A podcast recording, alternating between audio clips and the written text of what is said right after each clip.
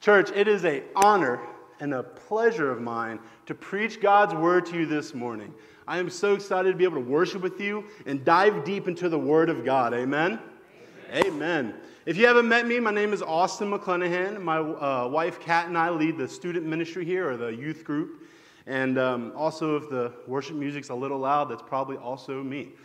Um, if we haven't met yet, please come talk to me. I want to meet you because if you were here seeking the Lord, I'm for you, and the Lord is for you. And also, you can find out that my wife is 100 times cooler than I am. Man, this church, guys, this church has meant so much to my family and I. The Holy Spirit revealed himself to me while playing a worship song one Sunday. I stood right here and looked at my beautiful wife and got married in this church. We have been raising and been supported by a family of believers as we raise our two sons, and we even got them dedicated right here. You guys mean so much to me. You are such a blessing to me and my family. Thank you for just obeying the Lord and supporting my family through the Holy Spirit. This is our church. This is our family. This is our body of Christ. We deeply thank the Lord the way this church has poured into my family. We felt every hello, every, every hug, every shared tear, every prayer. We have felt every aspect of what the Lord has done to my family through this church. You know, it's fair to say that without a body of believers being led by the Lord to keep us on the path, we might be a family of lost sheep. That's a reality in my life. But what I want to put in our thoughts right now is what happens when believers don't have support in their walk with Christ? What does the world start to look like when mature believers stop pouring into infant believers? What happens to the church when we stop pursuing a deeper and stronger walk with Christ? Well, maybe we can look upon the world to see what that looks like, right? So we know the world is dark. We know it keeps getting darker and more evil things are happening. We know that there's even kids being raised today that might not even hear a verse or a mention of the Bible until they are grown up. Think about that. Think about kids not hearing the name of Jesus until they are older. The things that could have been protected of them if they just knew the name of Jesus and knew the Word of God. The devil keeps finding more and more ways to pull people from the Word to pull them from the kingdom of God and into a destructive kingdom. The devil is wise, unfortunately. And the way we enjoy peace and comfort, the devil enjoys brokenness just the same. So, are Christians the reason there's evil in the world? Are we the reason that all bad things happen? Absolutely not. Absolutely not. We follow a good God. We follow Jesus that is for good and good only. Anything that's evil is not of his kingdom. But there is still brokenness.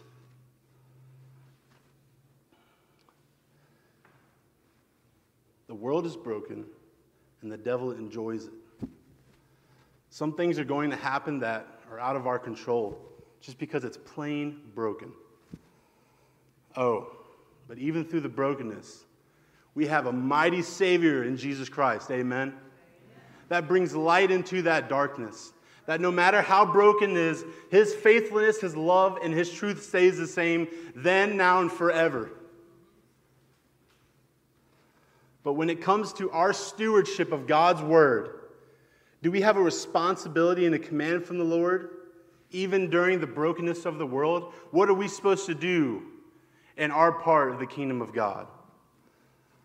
Well, there's no better place to find out than the Word itself.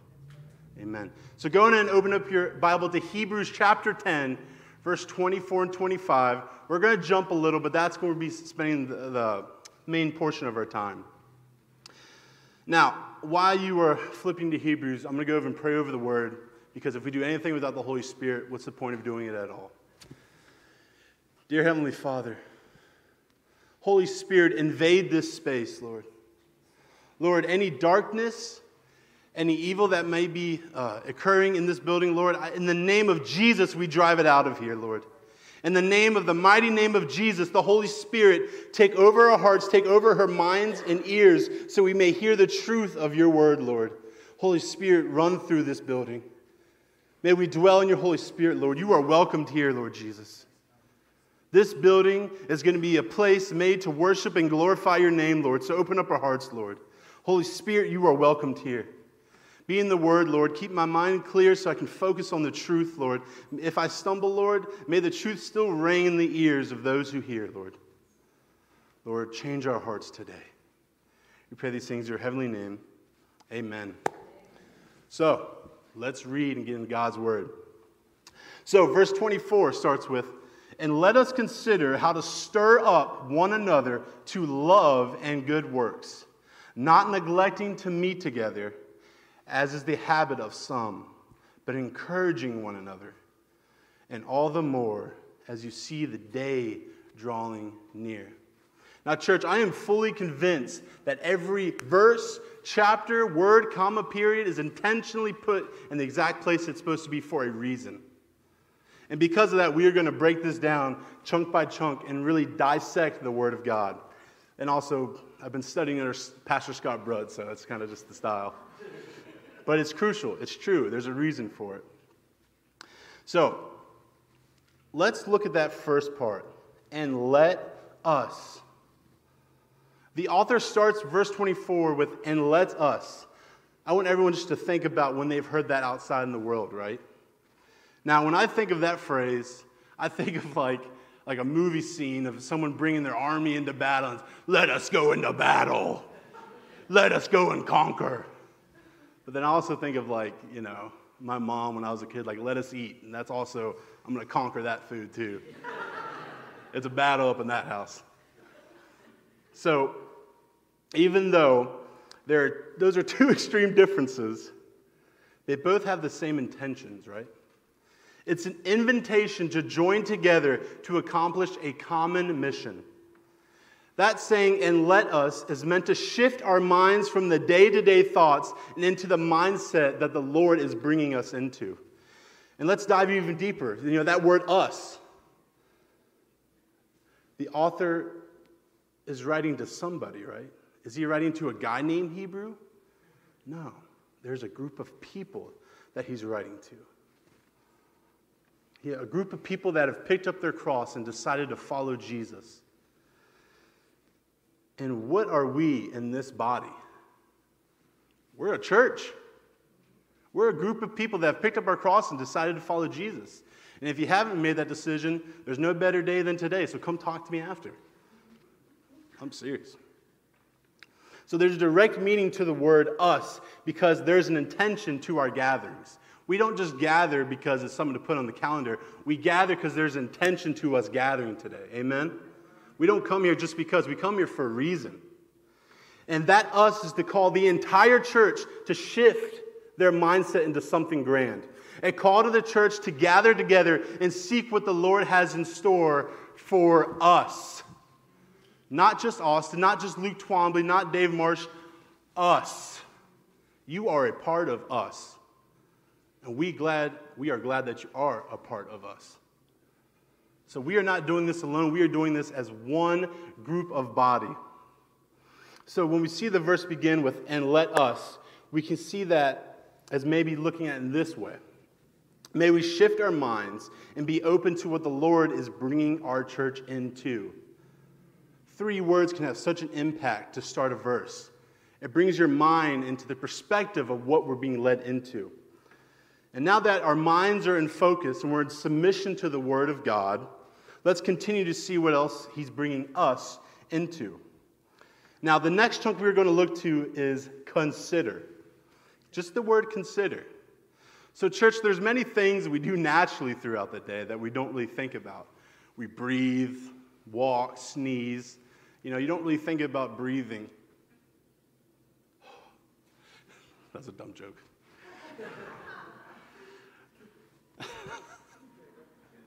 it wasn't a good one, Lisa. No, don't so, but there's things that we naturally do without thinking.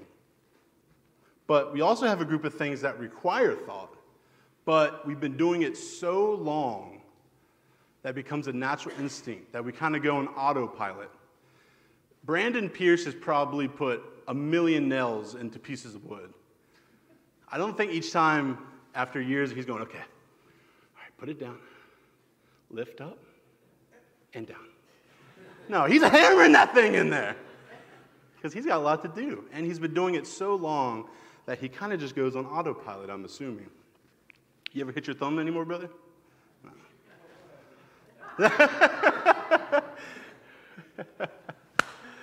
but there's also some things like that, like maybe saying hello to somebody. What about saying I love you to a dear family member?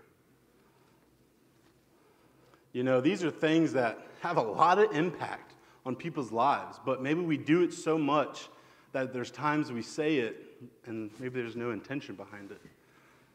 I mean, I think that's a harsh reality of the day to day. We're so busy with life and other things going on, work, bills, that we'll leave the house. Okay, babe, I love you.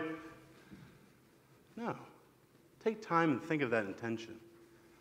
Do I love my wife? Yes.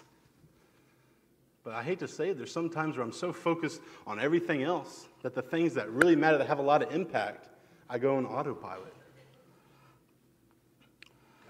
So, although we do have great and meaningful intentions behind all these examples, we do it so often that there's a natural instinct that takes over. But when we serve the Lord, it should never be what the flesh naturally wants to do in that moment. Whenever we serve the Lord, we have to put much thought of what God is wanting us to do, what He's calling us into, how He wants us to serve, why He wants us to serve. So when we see the word consider, it's not meaning to read the word with your understanding. We have to be reading this word with the Lord's understanding. Not our understanding, but the Lord's. So, as we see, shift our minds upon the Lord. Let us gather as a church and see what He's leading into, not of our understanding, but the Lord's understanding. If we do anything with our thoughts and with what we want to do, the kingdom of God may not be able to reach as many people as we want it to. So that our minds are shifted now as one body of Christ and we seek the Lord's understanding besides ours, we are already being shown that this is something important at stake. This isn't just some, you know, easy verse that you can kind of just glance at. No, this is showing us that this is something important that he's bringing us into. So may we focus and really seek what is happening. And as we continue, now that our minds and hearts are ready, let's begin to see what he's bringing us into to stir up one another. To stir up one another. Think about that. Stirring up one another. You know, when I first read this, like, I imaged the church as like one big pot of food, and we and we are mixing it because we want everyone to be blended together. And, it's, and I love food. Now, that could hint at maybe a portion of what this is meaning, but honestly, I think I was just like hungry at work or something. Um, man, I'm talking about food a lot. Kat, we need a good lunch today. But I also don't believe it's meaning stirring the pot as in gossip, right? right. Oh, we got to stir the pot. No, no, no. Because why? Well, you know, that's a sin, right? Did you guys hear that Ethan's beard is hair plugs? don't go pull his beard after this. Actually, no, pull his beard. Pull his beard. No, but how do we remove our understanding from Scripture and into the Lord's understanding, where do we start? Where do we start to see what he means by stir up? Well, we look at the context of the letters, right? We understand and we see the mood and the message that the author was sending them. The book of Hebrews has so many powerful teachings, so many, but it also shows the heart of the author, what the Lord was giving to the people of Hebrew. Even though the author is not 100% known, you can hint at who it might have been based off literature style. So we hold firm that it was a close disciple of Jesus. So these are powerful letters being sent right now. Now, we're also not going to spend like 30 minutes just, you know, deciding who the author is. Uh, we're going to get back into the word. Sorry, Joseph. So, for the first half of Hebrews, it goes over the theology of who Jesus is to the world, who he is to us. Man, what a mighty Savior we have. Amen. It goes to show us the importance and the significance of Jesus in the kingdom of God. Before Jesus' time on earth, God granted the world with, with many holy things, right? Angels, high priests, a tabernacle to be in his presence, and a covenant and a promise to his people. God truly, truly loves his creation, so much that he gave so many avenues for them to witness his holiness. He didn't have to, but he loves them so much that he granted them those things, that they could witness his holiness.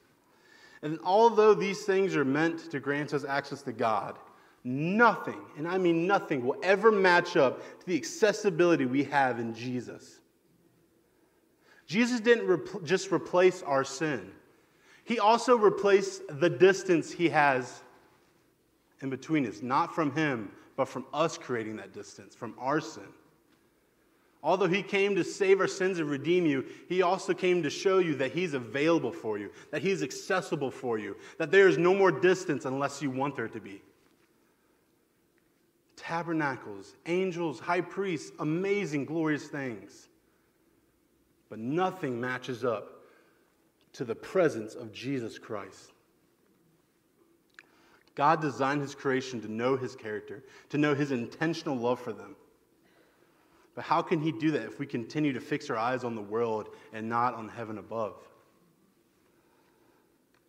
So, our gracious God willingly sent Himself in the image of Jesus to show that the world, that the kingdom of God is at hand. It's here.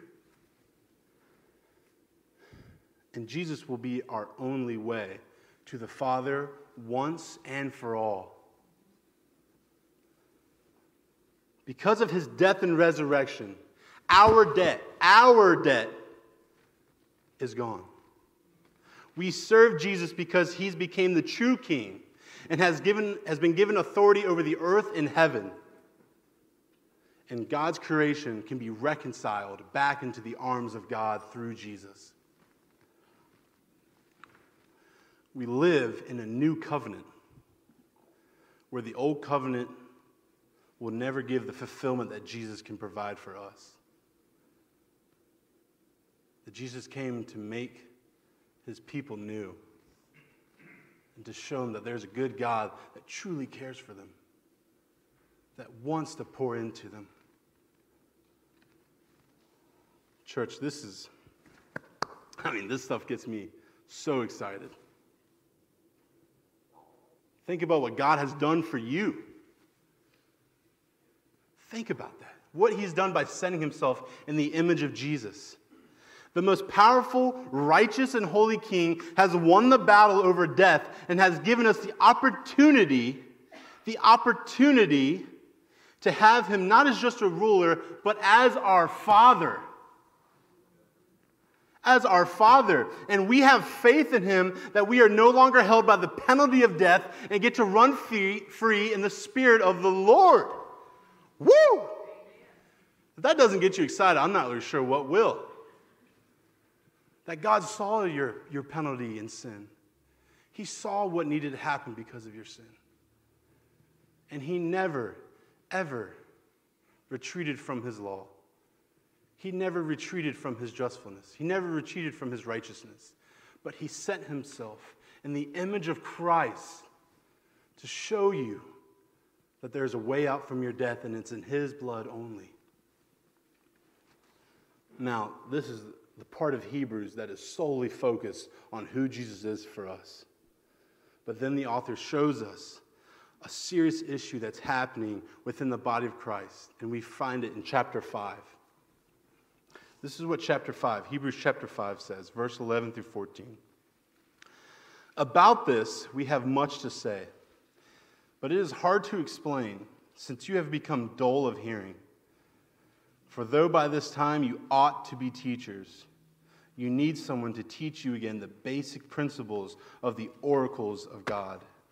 You need milk, not solid food.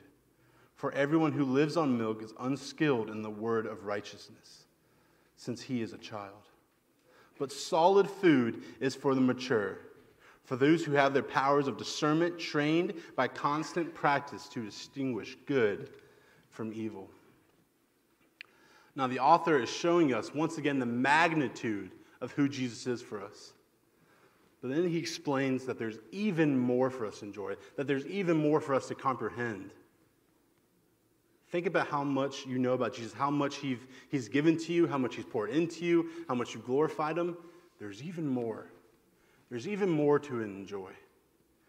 But then he opens the eyes of the church so that they can see something that's keeping their hearts from witnessing the fullness of Christ. He states that it's hard to explain what is available for them because they have become dull of hearing.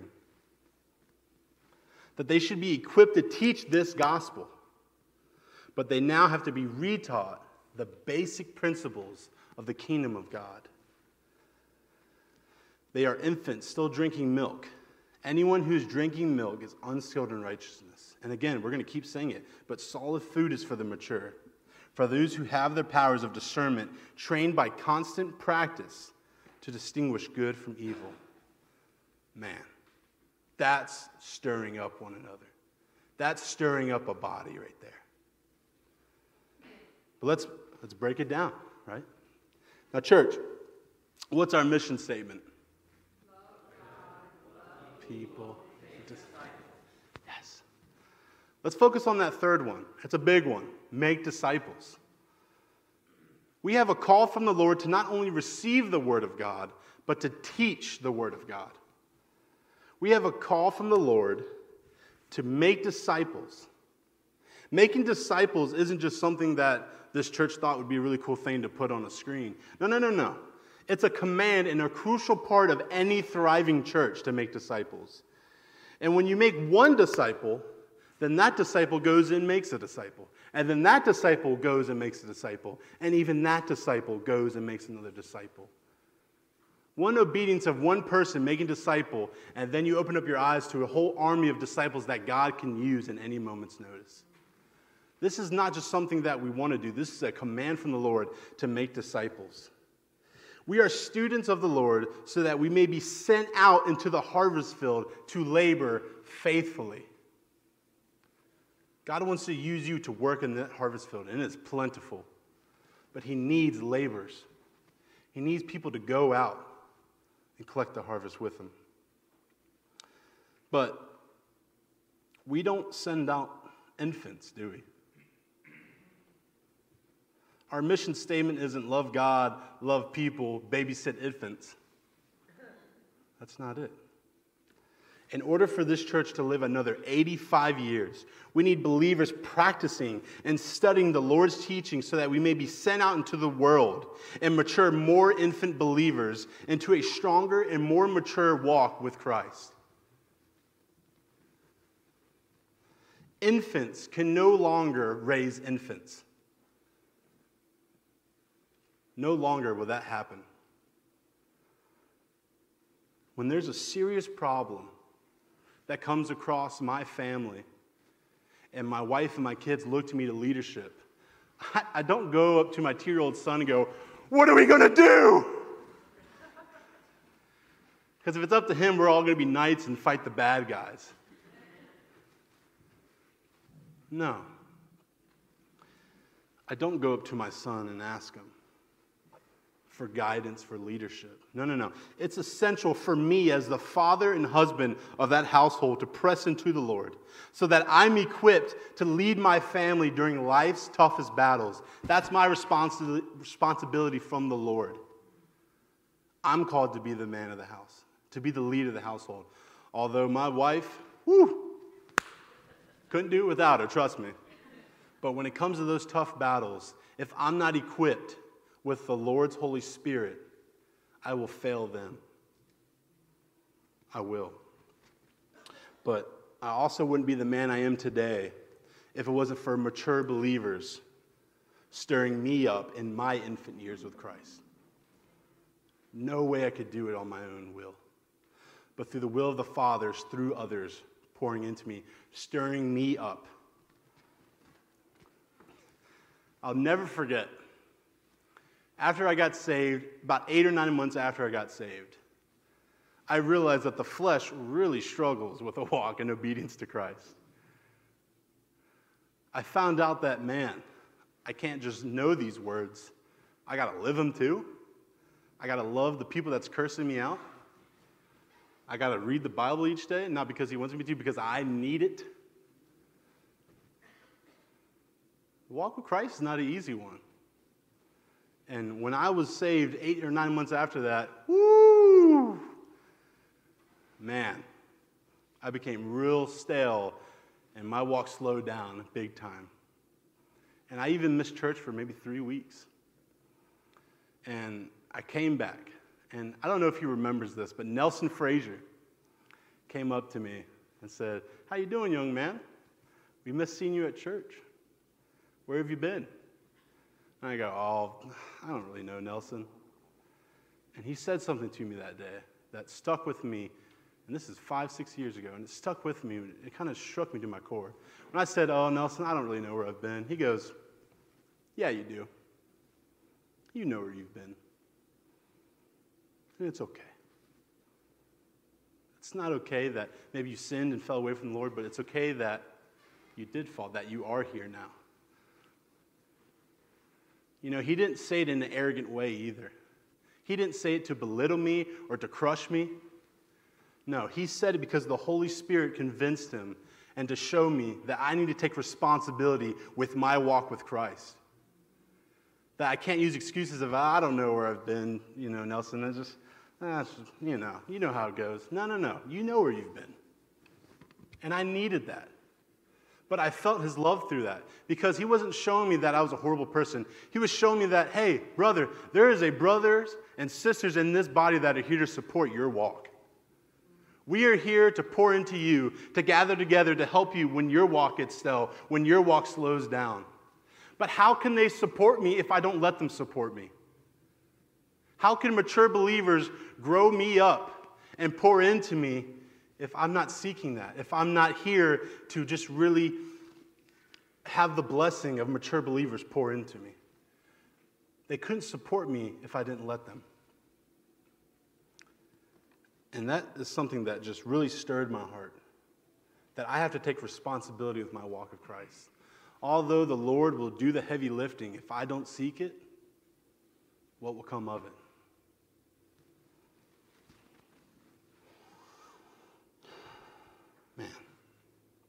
He provoked me. He showed me that the world can't slow my walk down unless I let it. But through the power of Christ, Jesus will continue to carry us through the hardships, carry us through the times that are tough. And we allow the Holy Spirit to stir up those aspects in our heart that are not of Christ. And He drowns those out and fills them with the Holy Spirit and makes us more mature in the Word, more mature in prayer. But we have to let other brothers and sisters of Christ pour into us. We can't be closed off from that. No longer shall we let stones go unturned, but we must be spiritually invested to keep each other accountable when the Holy Spirit calls us to.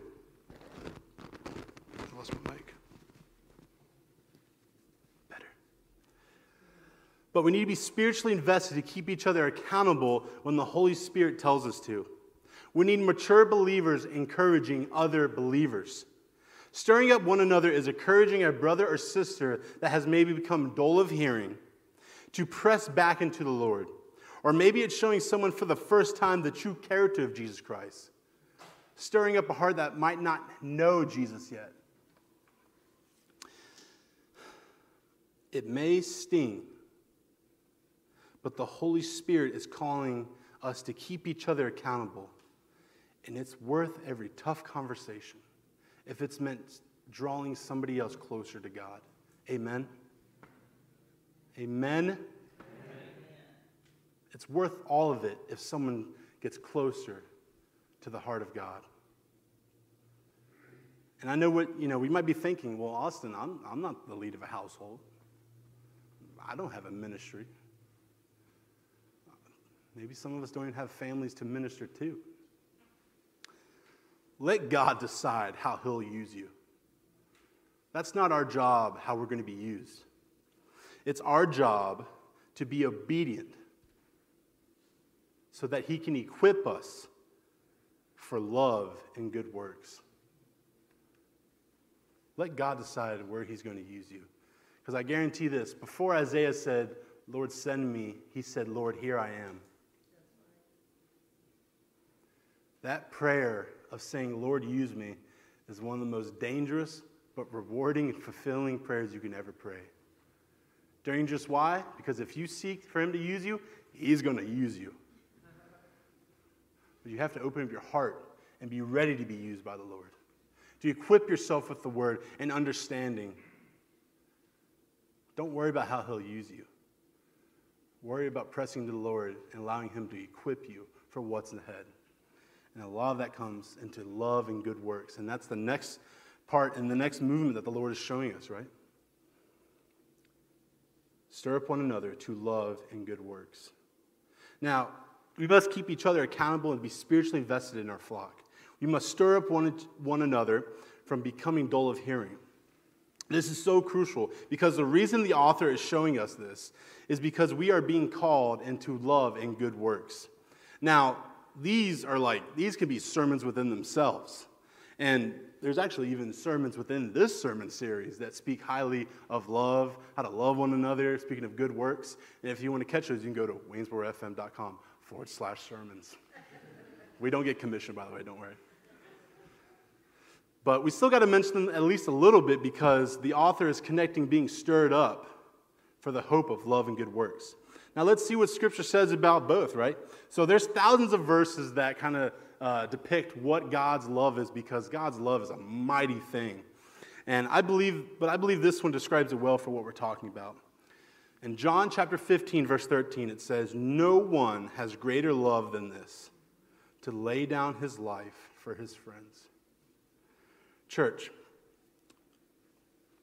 when Jesus laid down his life, he laid it down for you, for your kids, for your kids' kids, for your kids' kids' kids' kids. He had you and all the generations behind you in mind when he died on that cross. When Jesus died, that put a stamp and a seal on the question if God loves his creation. When Jesus died, no longer is the phrase, love is love, match up and compare to the love that Christ has for us. You don't die because of the acceptance of other sins. You die because there must be a payment of sin, a payment of wrongdoing. Christ came to die to show that we must change. You wouldn't die a tragic death for people that are perfect the way that they are. If you're perfect the way, that doesn't require death. No, no, no. But because of sin, his death shows the seriousness of sin, that our hearts need sanctification, and that we can't do it from the power of ours, but through the power of the blood of Christ. And although there's only been one need for human sacrifice, are you ready to empty yourselves in order to love thy neighbor? For the world to feel true and powerful love of Christ, we must empty our fleshly desires and fill it with the Holy Spirit. The Holy Spirit can't work through stale hearts. We need to be constantly seeking fresh revelations and allowing the Lord to stir up those areas in us that aren't of Christ. When Christ broke bread with the sinners of the world, he did it to show them the heart of the kingdom of God, not to accept their sin. Only one with a pure heart can do such things as break bread with those that are hated among the people.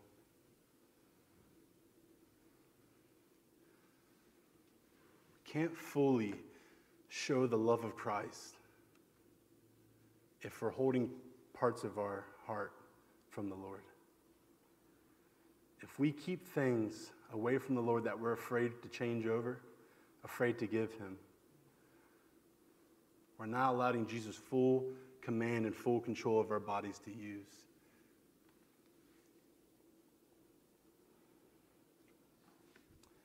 And then we go into good works. Another important aspect of kingdom living. Ephesians 2:10 says this about good works. For we are his workmanship, created in Christ Jesus for good works, which God prepared ahead of time for us to do. Church, our God has bigger plans for you than you will ever know. Before the moment you were conceived, God has engraved, engraved a serving heart in your DNA. We are created to be his workmanship and for him to work through us for others. To love and good works is one of those, it's one of the greatest desires the Lord has for us as children of God.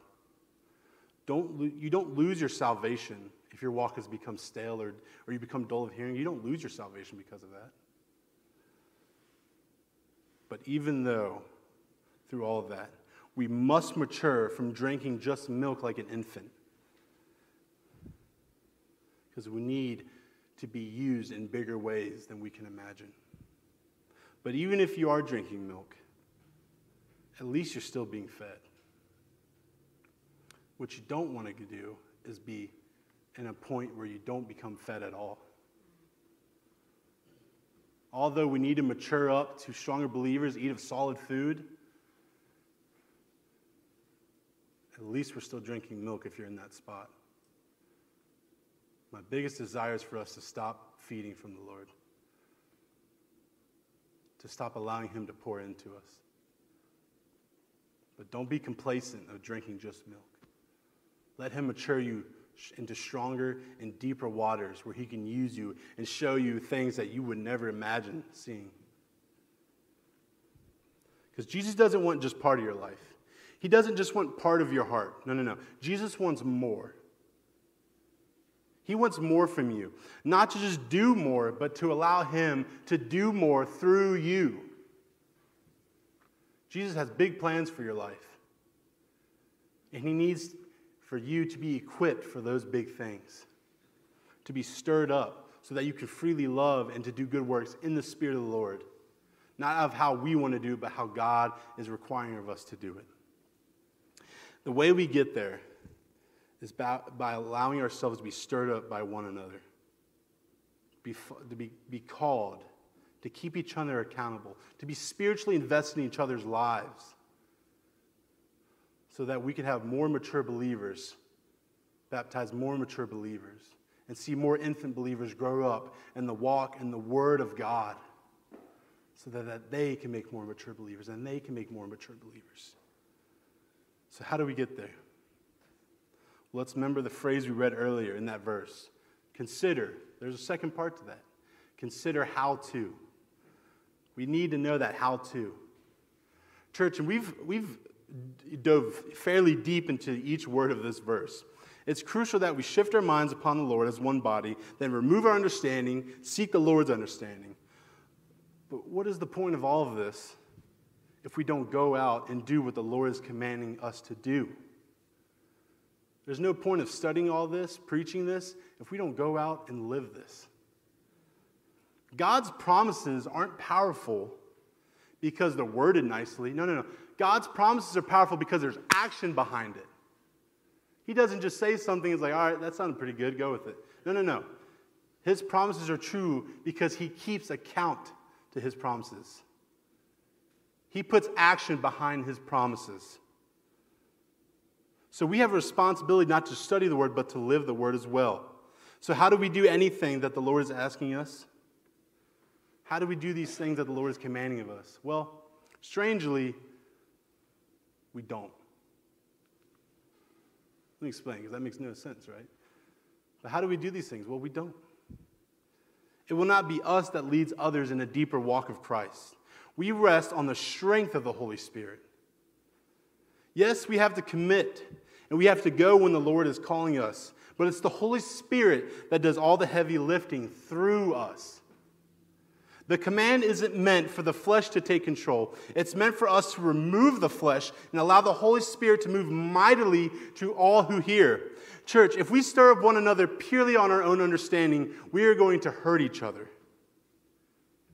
If I try to stir up you guys based off of what Austin wants, I'm going to hurt somebody spiritually. Stirring up one another and being stirred up isn't as joyful as singing to one another, but it's still essential to the kingdom of God.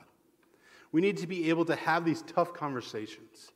We need to be ready to share the light to a brother and sister that's deep in the mud.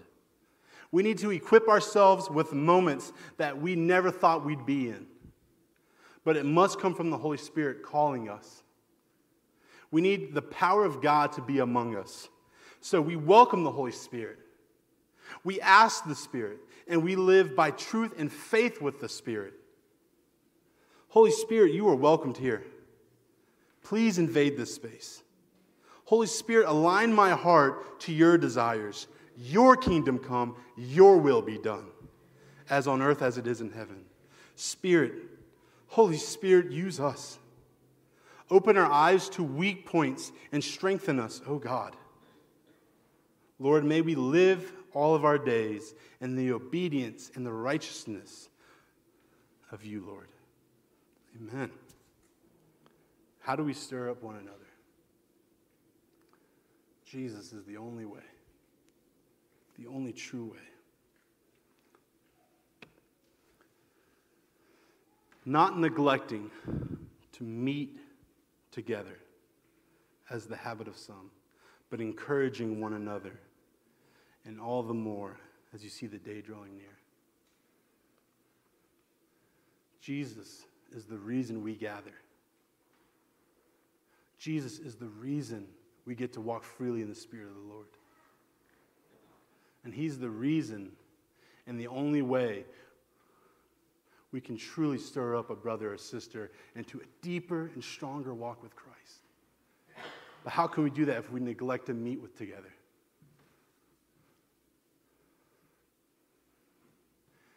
Something that keeps me up late at night is thinking about my sons not knowing the name Jesus.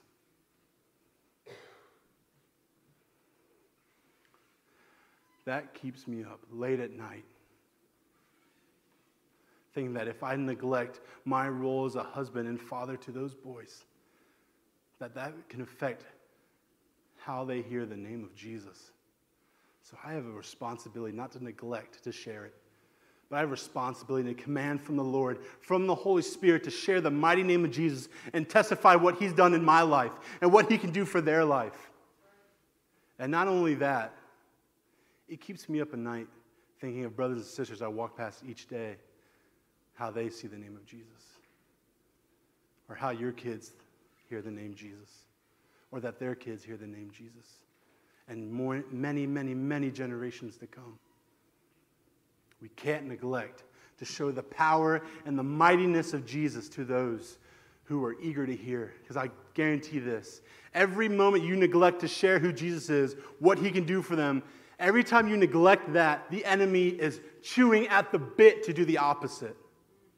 The enemy is just begging for a moment where they can bring a destructive kingdom into their life, where they don't get to know the light of Christ, where they don't get to know the mercy of Jesus, but they know the destruction of Satan that happens every time we neglect to share the love and the faithfulness of Christ to those who are willing to hear.